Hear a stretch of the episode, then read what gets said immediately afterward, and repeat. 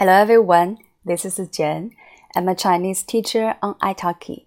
Today I'm going to help you understand the difference between 以前,以来,以内 and 以后.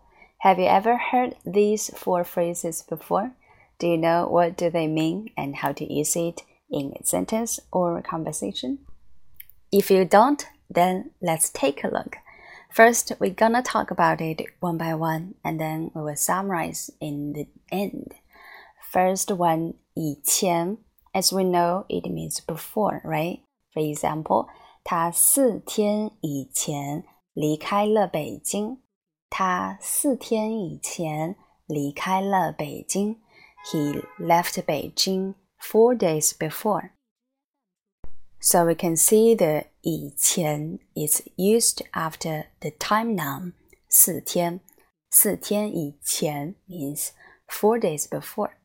Now let's take a look at the next one. 以后，以后 means after. For example, 他四天以后离开北京。He will leave Beijing after four days. So 以后 is also used after the time noun 四天，right? 四天以后 means four days after. Next one, 以来，以来，来 means come. 以来 together means since.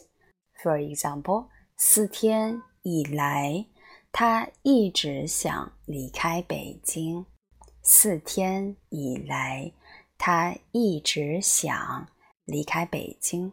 Since four days ago, he has been thinking about leaving Beijing. So 以来 is also used after the time noun 四天。四天以来 means since four days ago.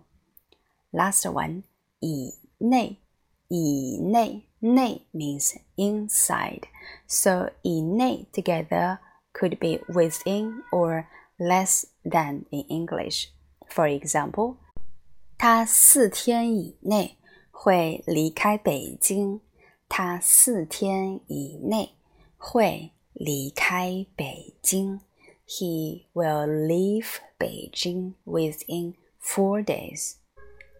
Now, the difference seems very clear, right? Basically, their meaning is different and they all used after the time noun. But here is a question Does 以前 always refer to the past? And does 以后 always refer to the future? Please think about it and I will explain for you in the next episode.